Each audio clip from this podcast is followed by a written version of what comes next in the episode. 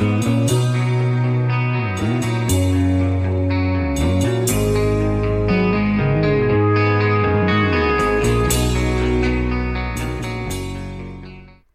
moment, America. How are you? This is the Terry Wilkerson Show, and I am Terry, and I'm just a simple man trying to make my way in the world.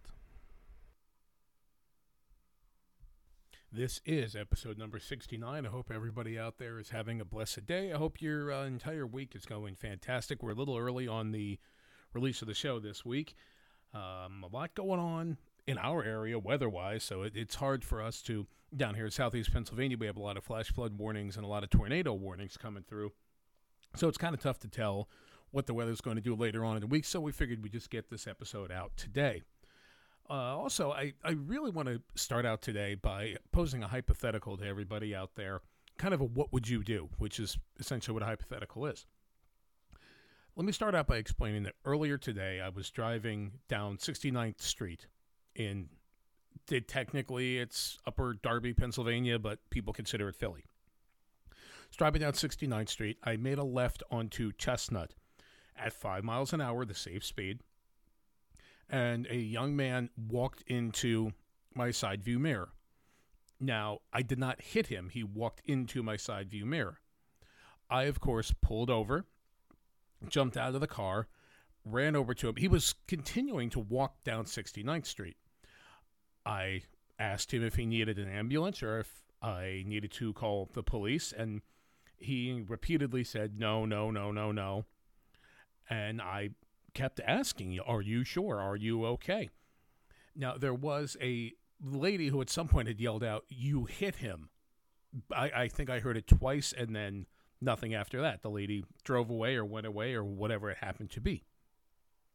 But I did ask this young man, you know, are you okay? Do you need an ambulance? Do you want me to call the police? And his response continually was no. Now, he then proceeded to say, Well, can you do me a favor? Can you drive me to 63rd Street? This did not feel like a good situation to me. This felt, you know, a little bit, um, a little bit dangerous. And I'm not a person that generally is concerned with the the, the possibility of danger presented by somebody else. But this situation felt just a little bit more, you know, off the beaten path than I am comfortable with right now. And I did tell him no, I, I was heading the opposite way of 63rd, and you know I was heading home. So my question, my hypothetical to everybody out there is: in that scenario, the guy walks right into your side view mirror like I said, I didn't hit the guy. It's not like he hit the front bumper of my car. He walks into my side view mirror and then proceeds to ask for a ride to 63rd. I'm just curious is it just me or is that suspicious to anybody else? Th- that's one of those what would you do because I did what I thought was the right thing. I made sure that the guy was okay. He was. He didn't show any signs of being injured whatsoever.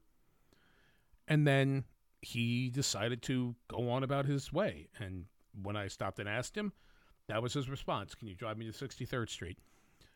So leave me, uh, you know, uh, uh, leave me a message over on Twitter, underscore you know, TL underscore Wilkerson, or leave me a voice message, anchor.fm, Terry Wilkerson Show. Let me know what you would have done. You know, hit me up on Facebook or what have you. Just let me know what you would have done in that situation. Would you have handled it differently? Do you think I handled it the right way? So that was this was literally an hour and a half ago before I sat down to record this episode. So still pretty fresh in my mind. It's still one of those things that uh, rattles you for a while, and then you know when you realize the person is okay, that's the primary concern.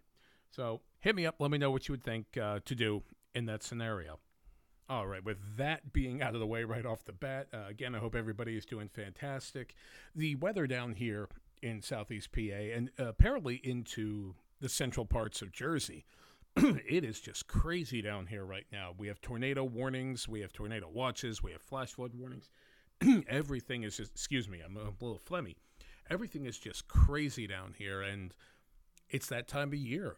You know, we're approaching Labor Day, we're approaching that seasonal change from summer into fall, which I cannot wait for. I am just, uh, I am chomping at the bit for autumn. I am not, as I've said this before, I am not a hot weather guy It has a lot to do with the fact that I'm 300 pounds. I'm morbidly obese, but it has more to do with the fact that I just I I think I function better in the cold, and I have had I, I've had scenarios in my life where I have been chilled to the absolute bone, and it's strange, but I'll take that over being covered in sweat any day. And we're approaching that, and I guess you know part of me, the scientific part of me, just sits there and goes, well, it's that change in weather. We've gone from the extreme heat. Now we have these you know colder fronts that are starting to move through, and of course that's going to produce rain. That's going to produce storms.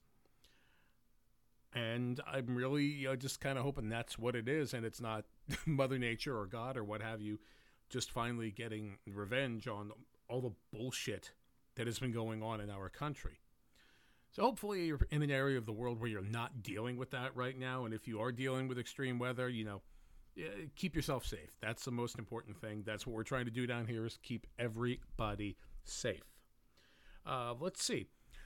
We're going to take a moment here to talk about what's going on in the world as it pertains to the news and what I like to call the commentary. Get it? Commentary segment.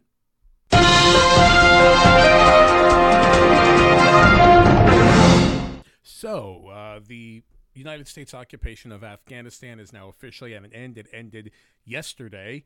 As I'm recording this, it is September 1st. It ended on August 31st.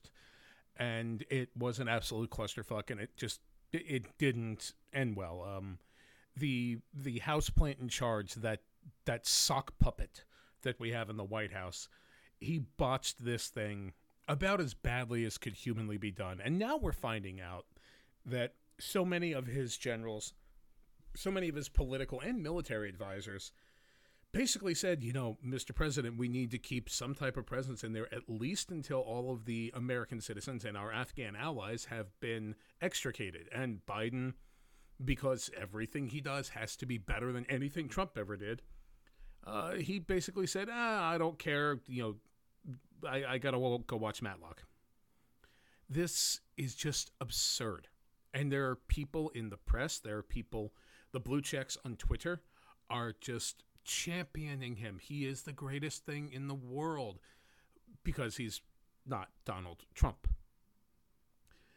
I don't understand how a man who's supposed to be a foreign policy expert can be this absolutely clueless when it comes to foreign policy. We have been in Afghanistan for 20 years. They're calling it America's longest war. Uh, it's not a war when there has only been, until a few days ago, which we'll get to in a moment, there had only been one military casualty from the United States Armed Forces since yeah, the last year, since 2020. There had been one.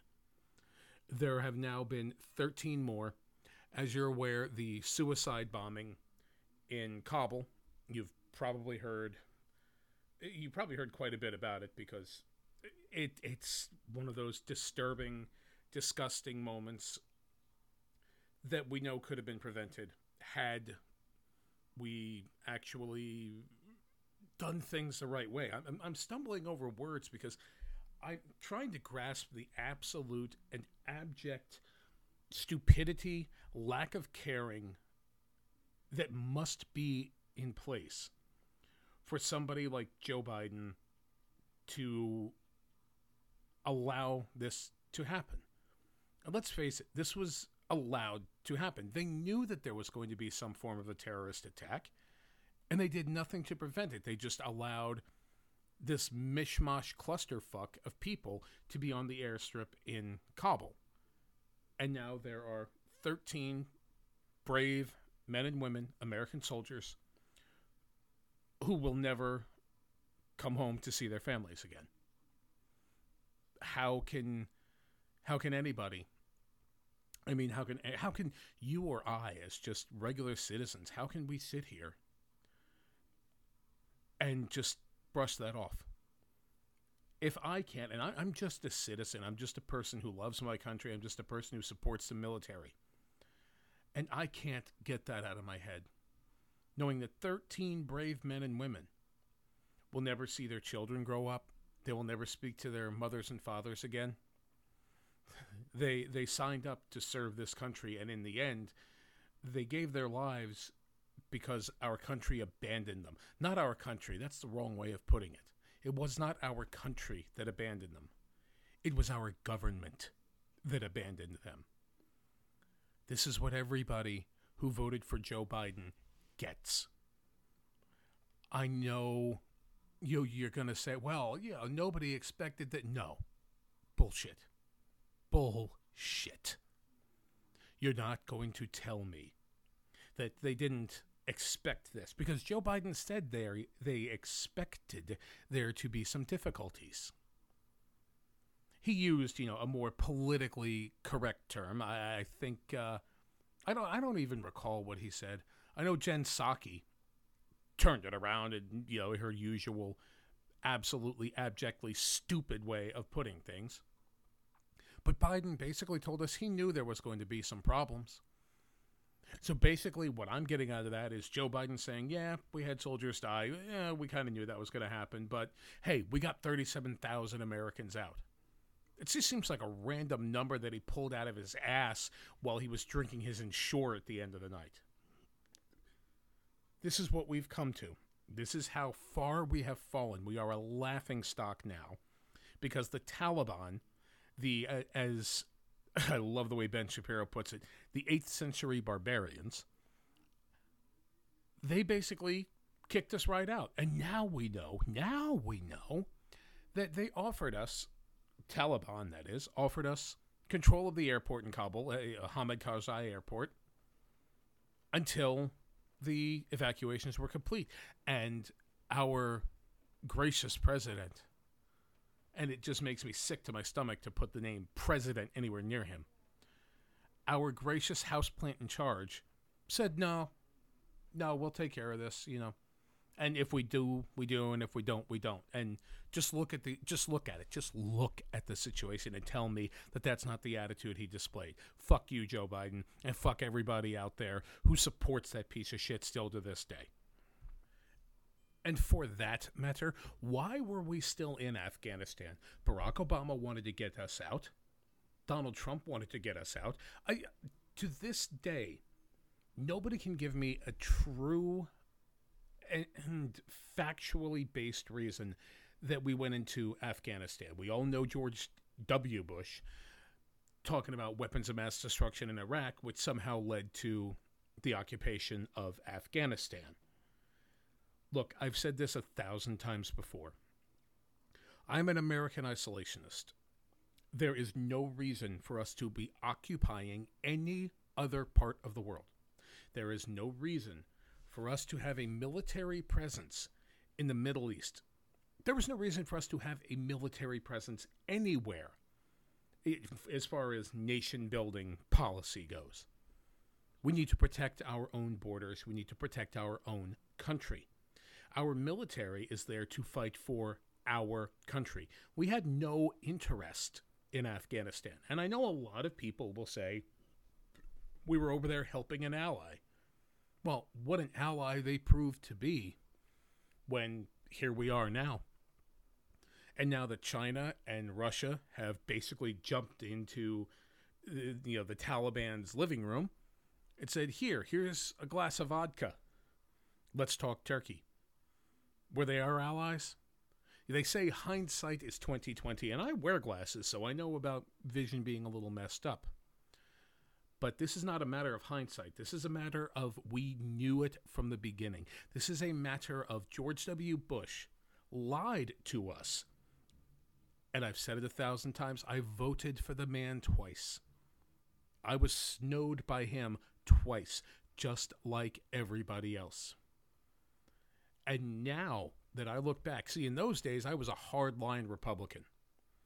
Now that I look back and I think about the the lengths to which I went as a supporter of his to campaign regionally for him. I had yard signs in my house. When I look back, I just I feel like I was betrayed by this son of a bitch. And it didn't help that he turned around and and he became when I say this context is king. When he came out in favor of Joe Biden over Donald Trump it, it didn't necessarily solidify what I was already thinking about him but it certainly helped um, speed up my transition in terms of my uh, looking back at his presidency. I knew back then, in the depths of my soul, in the back of my head, I knew that George W. Bush was a horrible president. But I guess there was a part of me that was just glad to get rid of Bill Clinton. But now that I look back, I mean, George H.W. Bush, Bill Clinton, George W. Bush, Barack Obama was all the same thing. It's all power grabbing, progressive, political bullshit. So we didn't need to be over there. I know that now. I supported the war at the very beginning because, you know, we are coming up on the 10 year anniversary or 20 year anniversary of September 11th. And I was just as pissed off as any human being alive. So I supported George W. Bush at the very beginning. At no point, though, did it ever occur to me that 20 years later, we would still be in a nation, occupying a nation that had no benefit to this country. Ladies and gentlemen, we need to stop, not only stop policing the world, but we need to stop being the world's babysitter. We have enough to worry about here. I am an American isolationist. I have never hidden that fact. Worry about your own. I mean, think about this. When when there's a natural disaster, and it's kind of appropriate that I'm sitting here in the middle of a tornado warning. When there's a natural disaster in your neighborhood, the first thing you look for is to make certain that your own family is okay. This is what we need to do as a nation. We need to make sure our own are okay. We abandoned Afghanistan we did it in such a terrible way that it has gotten people killed. And I'm hearing the, I'm hearing this call for an impeachment. Let me put out a warning for anybody who is calling for the impeachment of Joe Biden. Do you know what that means? Do you understand what that means if Joe Biden were to be impeached and found guilty? That means Kamala Harris is your new president. Is that what you want? Do you want Camel Toe as the president? Look, Biden is going to fuck things up for the next three plus years. Well, three years because he's nine months into his presidency. He's going to fuck everything up. But the one thing we can't do is we cannot at this point allow them to impeach him to put quite possibly the most horrific human being in government today in the White House. Unless Think about this, ladies and gentlemen. Unless that was the plan all along. Let's switch some gears here. If you're familiar with the website OnlyFans, and I've heard of it, I've never actually been on it. Um, a couple of weeks ago, this website had announced that they were going to be banning pornographic content. The reason that they claimed they were going to do this was because the bank that was subsidizing them would no longer subsidize adult content, so they were going to ban it. And it was it was to the point where OnlyFans financially was looking as though it was not going to last. And then they made the decision that they were, eh, they're going to backtrack. They got private funding and they are going to allow pornographic, explicit content again. Now, here's the thing I, as I said, have never been on the website. I am not I'm a grown ass man and I have no interest in porn. I, I do not understand the allure. But I want to make this abundantly clear. If a woman wants to make money by selling her body, that's her business. This is where the libertarian side of me comes out. Porn is Eh, whether you like it as an art form or not, it is covered under the First Amendment.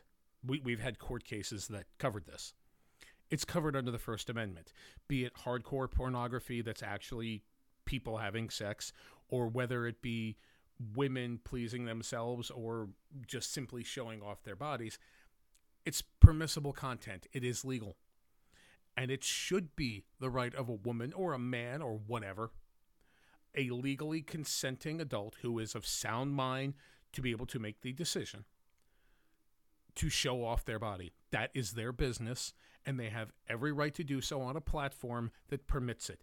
A person has every right to make money utilizing their body. There is zero difference between using your body in a pornographic fashion to make money and using your body and your mind and your motor skills to, say, wire a house. There is no difference. They are both skills. They are both trades that a person learns to ply. A woman who performs in a pornographic manner that is good enough at her job is going to make a significant amount of money on a platform that permits such content, just as a great general contractor is going to make a lot of money plying his trade. There's no difference to sit here and say, "Oh, well, no, porn is, is disgusting. It's disturbing. It's against the Bible." Well, you know what? That's the problem, and and you're talking to a newly reborn Christian.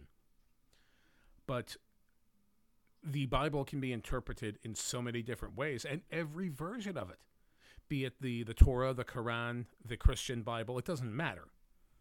It does not matter. All Bibles, all religious texts can be interpreted differently. So there is no legal standing to say that a woman does not have the right to perform in a pornographic fashion. You do. You just you simply do. Because it is your body. Bodily autonomy is one of the most important issues that we could be centered on right now, especially with the mask mandates, especially with the vaccine mandates bodily autonomy is a critical issue. And that pertains to a woman or a man who wish to engage in pornographic action for money. It's your body, it's your business. And it just it leaves me asking a very simple question. If you cannot legally or ethically, whichever one you want to look at, if you cannot sell your body or the performance art of your body, if you cannot sell that as a product, then how can you honestly say that you possess your own body? Whether you like it or not, it's your body to do with what you want. It's their body to do with what they want, I should say. They could sell it, they could show it off, they can do whatever they want. It's not yours. It's not your decision. It's not your place to tell somebody they cannot. It's not your place to make laws to ban it. If you do not like the content, simply don't watch it. Much like I came to a conclusion, I personally, I, I am absolutely disgusted by the politics of a musician that I have considered the author of the soundtrack to my entire life, Bruce Springsteen. I'm absolutely disgusted by his political motivations. But let me tell you this much there is nothing in the world that could ever take that giant Exxon sign away from my memory. I choose to continue to listen to his content, even though I disagree with his politics. That is my right. Just as it is, in fact, Bruce Springsteen's right to be a liberal piece of shit and it hurts. But you cannot tell me that simply because his politics are absolute garbage, that Born to Run is not one of the actual and absolute greatest albums ever recorded, because it is. We're going to be right back in just a moment. We're going to start talking some sports. We'll be back in just a second on the Terry Wilkerson Show.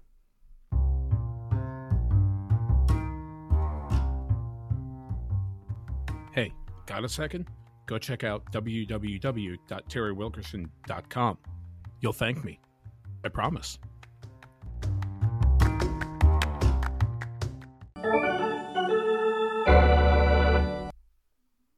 And we are back on the Terry Wilkerson Show. We're going to talk some baseball, and you know that means I'm going to be talking some Yankees. What the hell happened? We went from a 13 game winning streak to now a four game losing streak, two losses to Oakland, and now two to uh, the Los Angeles, California Angels of Oakland, Anaheim, whatever the hell their name is today. This is this is weird. It's a tale of two seasons for the Yankees, and we're back to the beginning of the season where they can't move runners over. They can't. The, the bullpen still sucks. The bullpen has sucked all year. I don't. I do not understand the people who want to say, "Oh well, Chapman is just going through." No, Chapman sucks. All right, Aroldis Chapman is a failure and needs to go. I, I think I would rather have Dave Righetti back, and he's what seventy, and he's I believe he's the pitching coach for the San Francisco Giants. So he would at least hold a little bit more credibility in my mind than Aroldis Chapman does. But the the Yankees started out the season terribly. The three true outcomes idea is just it's destroying the game of baseball. And the Yankees are absolutely mired in it. And then came the trade deadline and Anthony Rizzo and Joey Gallo. And then all of a sudden here comes Andrew Velazquez, and things change. They start situational hitting, station to station. They start bunting. They start stealing bases. In fact, no team in Major League Baseball has more stolen bases since the All Star break than the Yankees do. And they start actually playing situational ball. They start scoring runs. Giancarlo Stanton gets hot simply because he gets moved back to the outfield. I, and I won't lie to you. To me, that's that's a prima donna thing. Now he's getting the attention. He's back in the outfield. You know, he's in every inning of every game. So now he cares enough to actually try to hit the ball the other way. I know I'm probably just being ridiculously hard on Stanton. I don't like the guy. I've made that clear. I don't like him as a Yankee. He has absolutely no way whatsoever to change my mind. I will never be a Giancarlo or Mike or whatever his name is today, Stanton fan. Uh, same thing with, with Aaron Judge. You know, I you he Aaron Judge can prove himself, but he's not going to. He's I do not see Aaron Judge ever regaining the stature that he had in 2017. I just don't see it happening. But now the Yankees are really starting to suck ass again. At four straight losses may not seem like a whole lot to say a Pittsburgh Pirates fan or a Baltimore Orioles fan, but for a Yankees fan who just sat through a 13 game winning streak, four game losing streak is bad. It, it's heartbreaking. And of course, last night we had the uh, Shohei Ohtani steal of home. I, I guess that's what it's being recorded as in the official scorecard. If you weren't watching the game, um, Shohei Ohtani was on third. Uh, I forget who the Los Angeles Angels had on first, but he breaks for second, and Gary Sanchez with a bad throw to second to try and get him, not even thinking, oh, wait, Shohei Ohtani is on third. So as soon as the throw goes off to second, Ohtani breaks for third. This is one of the oldest trick plays in the book. And here's the thing the throw comes back to Gary, and Ohtani was out by a mile but the home plate umpire calls him safe. And Aaron Boone, in his infinite wisdom, does not challenge. Okay? Um, sure. I, I, I'm done with Boone. I've said this before. But Ohtani was clearly out. And you see so many arguments on. I was on Twitter this morning. So many arguments on social media that no, he he was safe. You know, he got his wrist in before the tag, or he got his fingers in and Gary tagged the wrist, or whatever of a multitude of excuses that people were making today on social media. He was out. And if it were not for the fact that he is Shohei Ohtani, supposedly the best player in the game today, I say that with all the sarcastic quotation marks and messed up letters I can possibly muster. Oh, yeah, he's hit 40 home runs. He's also hitting 262.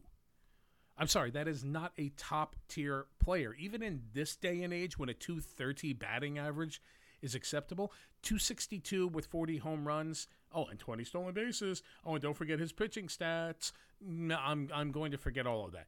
Ohtani is a very good player, but stop fucking comparing him to Babe Ruth. Stop comparing him to Mike Trout. He is not the best player in the game, and last night he was just plain out. Aaron Boone needs to get his head out of his ass and start making these challenges when they need to be made. And baseball needs to get its head out of its collective ass and stop pushing Fernando Tatis Jr. and Shohei Ohtani as being the future of the game because right now all I see is hot dogging and showboating out of both of them. Now, you want to talk showboating. We're going to depart from the Yankees. We're going to go across the city. You may or may not have heard of this uh, incident with Javier Baez and Francisco Lindor, who is just absolutely shitting the bed in his first year as a Met. They began doing a thumbs down as a celebration to counter the fact that the Mets fans are booing them. And if the Mets fans boo you, you know you're playing absolutely terribly. And then, of course, the Mets ownership steps in. Steve Cohen steps in. This is not acceptable. This is not what we want from our players. And, and, quite frankly, I think it is disrespectful to the crowd. I think it's disrespectful to Mets fans. I think it's disrespectful to baseball fans for Baez and Lindor to be doing this thumbs down thing. You're getting paid exorbitant amounts of money every year to play a child's game that I dream of every single night.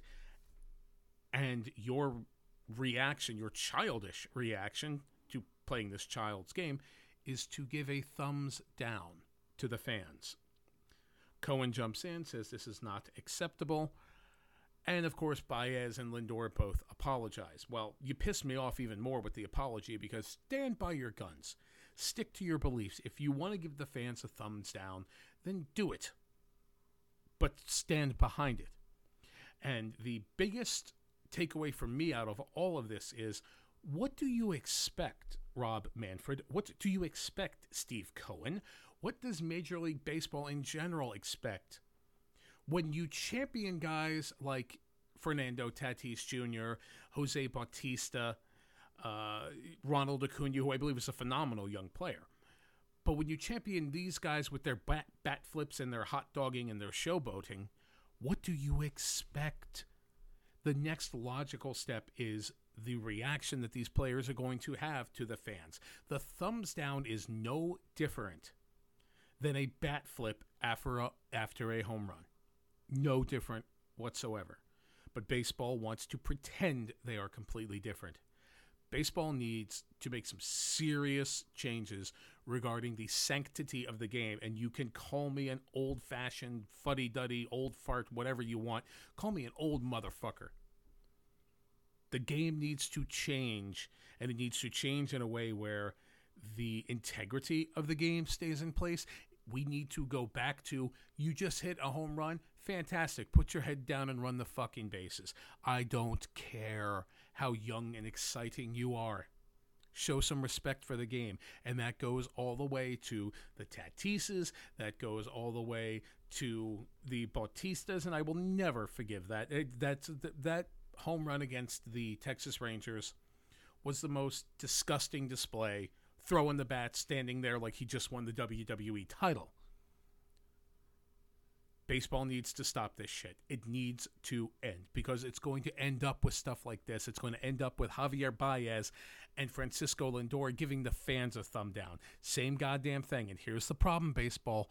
MLB, Rob Manfred, Tony Clark, you asked for this. You may not think you did, but by saying, "Oh, let the kids play." Well, guess what? The kids are playing, and the kids are now playing with the future of your game. Are you convinced yet? Be right back.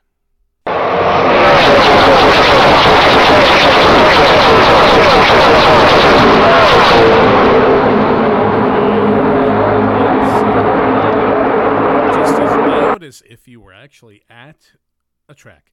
Let's start with a little bit of NASCAR. The playoff field has been set for both the Cup Series and the Camping World Truck Series. We'll start out with the Truck Series here. John Hunter Nemechek is sitting in first place. Austin Hill in second. Ben Rhodes, Todd Gilliland, and Sheldon Creed round up the top five. And your bottom five of the top ten are Zane Smith, Matt Crafton, Carson Hocevar, Stewart Friesen, and Chandler Smith. These are the 10 who are going to be competing for the Gander. See, I'm still one year, they call it the Gander, and I get hooked on it. Camping World Truck Series. These are your 10 drivers who are going to be going after the Truck Series Championship. I kind of have to put my money on John Hunter Nemechek. He's been, he hasn't quite been dominant. I mean, I believe he's only up something like two or three points in the standings, but just he's he's got that groove. John Hunter Nemechek, I think, is really going to win it. We're going to, this weekend, when we kick back into racing, we'll find out if he starts off strong or not. Uh, so who who knows? The Truck Series is the one that I've actually been able to watch the least of this year because the schedule has been all over the place. I do love truck racing though, and uh, you know a lot of uh, a lot of faith in John Hunter Nemechek taking this one. Now the Cup Series playoffs have been set. Kyle Larson is sitting in the number one spot, obviously because he has been the dominant driver in Cup all year long. Ryan Blaney, who just run won two back to back races, sits in the number two. My boy Martin Truex Jr., that number 19. Joe Gibbs, the JGR machine. Let's go Truex. 19 and 21. He's sitting at number three. Kyle Busch, number four. Chase Elliott, number five. Alex Bowman, Denny Hamlin, Hamlin, William Byron, Joey Logano, boo. Brad Keselowski, Kurt Busch, Christopher Bell, Michael McDowell, the surprise Daytona winner. Aric Almirola, Tyler Reddick, and Kevin Harvick make up the rest of the field. Kevin Harvick still chasing championships after all these years. That's just amazing. I, I, Harvick's been around since the early 2000s, if I'm not mistaken, and a 15 plus year NASCAR career. That is just amazing. And you know, Kevin Harvick, you could tell he's kind of winding down, but um, man, as, he's just had a phenomenal career. And quite honestly, if uh, I had to put money on it, I mean, obviously, I would love to put my money on Martin Truex Jr. It would be great to have that second title. You're not catching Kyle Larson. Kyle Larson is the champ. He's going to run away with this one, regular season champ, and that guy is going to end up being your uh, your overall champion right? Your your NASCAR Cup Series champion, overall champion. All right, and by the way, right now over in the Xfinity Series, we still have two races to go until the field is set. But right now, AJ Allmendinger sits at the top. Austin Cindric, Justin Allgaier, Daniel Hemric, Harrison Burton, Justin Haley, Jeb Burton. Love his show on My Outdoor TV. Noah Gragson, Brandon Jones, Jeremy Clements are your top ten. Two more races to go before that field is set. Uh, I believe I already addressed the fact Ryan Blaney won over the weekend. He won the Coke Zero Sugar 400 at Daytona. You know, winning Daytona is huge. It doesn't matter whether it's the spring race, you know, it doesn't matter if it's the 500 or if it's this race.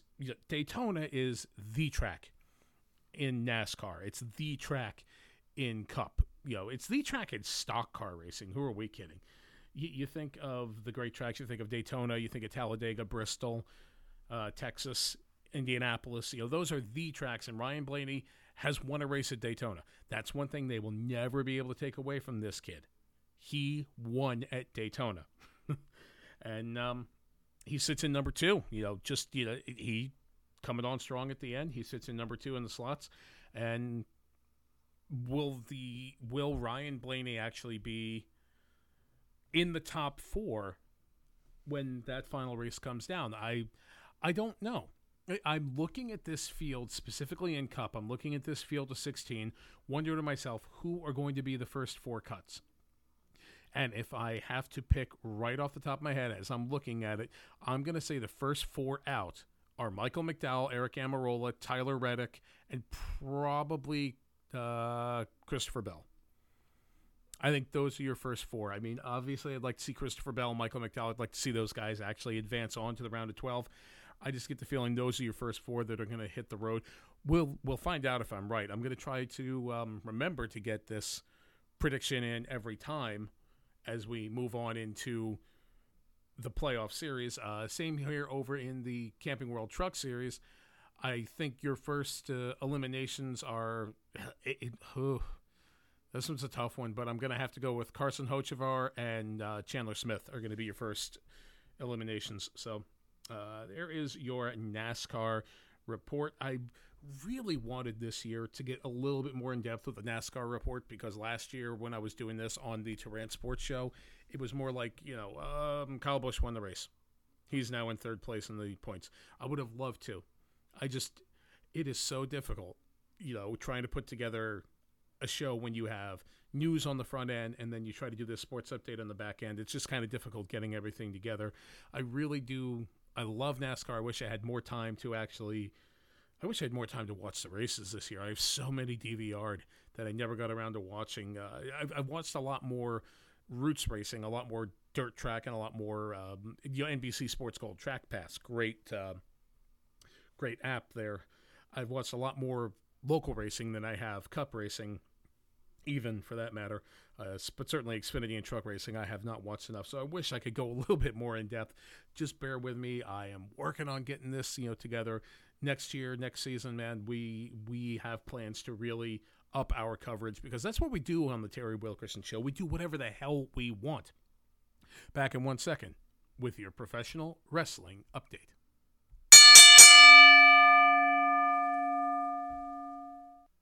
Okay, back with the pro wrestling update, and realistically, there's only one thing I need to talk about. At least it was only one thing I need to talk about until two things just popped up in my uh, in my research as I was doing this the prep for this show. Uh, the first thing I want to talk about is NWA 73, the return of Ric Flair to an NWA ring. Just saying that out loud gets you choked up if you're a wrestling. But he cuts this promo about how much he loves Vince McMahon, how much he loves Triple H, The Undertaker, Shawn Michaels, Stone Cold, all the guys who, in his words, picked him up when he was down. He talked about how much he loved his wife, Wendy, talked about how much he loves professional wrestling, how he lived and breathed professional wrestling in Kansas City, which is where NWA 73 was held, or St. Louis, I should say, where NWA 73 was held at the Chase Ballroom. I mean, you Goosebumps again. You know, Ric Flair at the Chase, NWA, and he talks about how WWE needs competition, how wrestling needs all these different brands to make it better, to push the business further. And and as usual, Ric Flair is spot on with everything that comes out of his mouth. And just something about that old school 70s set and seeing Naitch just walk out and take that mic and you know, he says in the promo that um, Billy Corgan, you know, asked him to be there, and Ric thought, oh, maybe I'm getting a title shot, and then it was laughed off, and uh, apparently Ric said, well, can I say a few words? And Corgan's response was, you're Ric Flair, you could do whatever you want. I mean, and that just shows how much Billy Corgan loves and respects professional wrestling, and you know, Ric Flair is such an emotional guy, and he's the greatest performer in the history of the sport and he just he needed to be there. He belonged there. And seeing Ric Flair, the greatest of all time, in that ring, in an NWA ring. God, the only thing that, that could have been better is if Flair had worked the match against Nick Aldis for the belt, uh, which, by the way, Trevor Murdoch won the NWA World Heavyweight title. And say what you want to about his WWE run in the early 2000s with Lance Cade, but, you know, Trevor Murdoch did it, man. He won the NWA title. Still, in my head, yes, the NWA title is still the world's title. And uh, it, it, I, I know the NWA is nothing but a small indie promotion. It's not what it used to be, but it's still the NWA. It still carries that gravitas. It's still the belt is still Sweet Charlotte, the ten pounds of gold. It's still that most iconic world title belt in wrestling history and Ric Flair was there. I highly recommend you go out and you uh, you watch NWA 73. Get it on FITE TV or you know whatever channel it is you happen to use to um to watch uh, professional wrestling pay per view. Uh, watchallwrestling.com and watch the NWA 73 pay per view. Great show. The Empower all women's pay per view the night before the final match of Awesome Kong booked by Mickey James, so of course it's phenomenal. So NWA 73, go back and watch it. Ric Flair back in the ring for the NWA, cutting that promo. Congratulations to Trevor Murdoch. That was uh, it was a beautiful moment, especially with that bulldog off the top. Holy shit! It, it felt like the '80s all over again. Uh, the two things that I want to hit on real quick before we get out of here that came up in my research right a few minutes ago as I was doing this particular segment. Number one, um, Rush the former Ring of Honor World Champion, is going to have knee surgery, so he's out for at least the remainder of 2021. Rush, of course, just recently lost the Ring of Honor World Title to Bandito, and you could you could tell that we're building up to a rematch. Bandito had the the match against Flip Gordon that he you know, was signed on for. That was uh, because Flip Gordon had won the tournament, and now he gets his title shot. Well, you could tell that Rush was going to end up getting the rematch, but now, hey, who knows? We, we, could be looking at the middle of 2022. We could be looking at the beginning. Rush is out for the rest of the year, and that's just kind of that's a huge blow to Ring of Honor. They, they don't have a lot of big name international stars that are recognized internationally. I don't want to take anything away from anybody in Ring of Honor because it is my favorite indie out there. Although Game Changer Wrestling is really taking a bite out of that. But for to lose Rush, a guy who has appeal in Japan, Mexico, and in the U.S., huge, huge blow. The other thing, unfortunately, I don't know how many of you guys out there have heard about this, but uh, Rikishi, the WWE Hall of Famer, uh, his niece was murdered in the San Francisco Bay Area. Uh, his niece, uh, Jadea, I, am sorry, I'm horrible with Samoan names but I believe it's pronounced uh, Jida Tofa Ono. Jada. At any rate, Rikishi's niece, go onto his Twitter because I'm butchering the name. I just feel terrible about that. His 16 year old niece was murdered, and Rikishi is just, he's desperate to find out what's going on. He's actually offering a $50,000 reward for anybody who has information leading to the capture of the person or people responsible for the murder of his niece on July 30th. I hadn't even heard about this. This is know, brand new to me, but it did happen a month ago. And you know, hey, you know, use the hashtag justice for. Uh, go on Rikishi's Twitter because I'm not butchering a Samoan name for one thing. Samoans are badass, and number two, I don't want to dishonor this girl's memory. But go to Rikishi's um, Twitter and and use the hashtag justice for his niece. And uh, that that's just horrible. And you know, hopefully Rikishi and the entire family get some type of peace. I mean, uh, in ways I won't get into, I can really kind of empathize with what Rikishi's going through right now. I, there's a lot of things you guys don't know, and, and honestly, I I feel for Rikishi. I feel for the family. I know not precisely what he's going through. Well, actually, no, no, that's a lie. I know precisely what he's going through. You know, Rikishi, uh, God bless you, God bless your niece, and uh, you know, hopefully they do find you know the killer because that that's taking a 16 year old life like that. Uh, something has to be done. You know, God's going to get them, but until he does, the San Francisco Bay Area police need to get them. Well, uh, rest in peace, uh, Jada, and uh, Rikishi. You know, know, all the love in the world for you. Okay, this brings us to the end of our show. Thank you very much for tuning in. This uh, this has been the Terry Wilkerson Show, episode 69. Thank you for joining us. Thank you for being here. We will see you next episode. Have a fantastic week. Till all are one. The Terry Wilkerson Show is a 1975 Productions podcast, a division of 1028 Media. The Terry Wilkerson Show can be found on Apple Podcasts, Google Podcasts, Spotify, Stitcher, of course, our home platform of Anchor.fm, or wherever you download your fine podcast content. Don't forget to like, share, subscribe, and if you can, leave a five star rating. Go to www.terrywilkerson.com for more information and to sign up for our newsletter. Música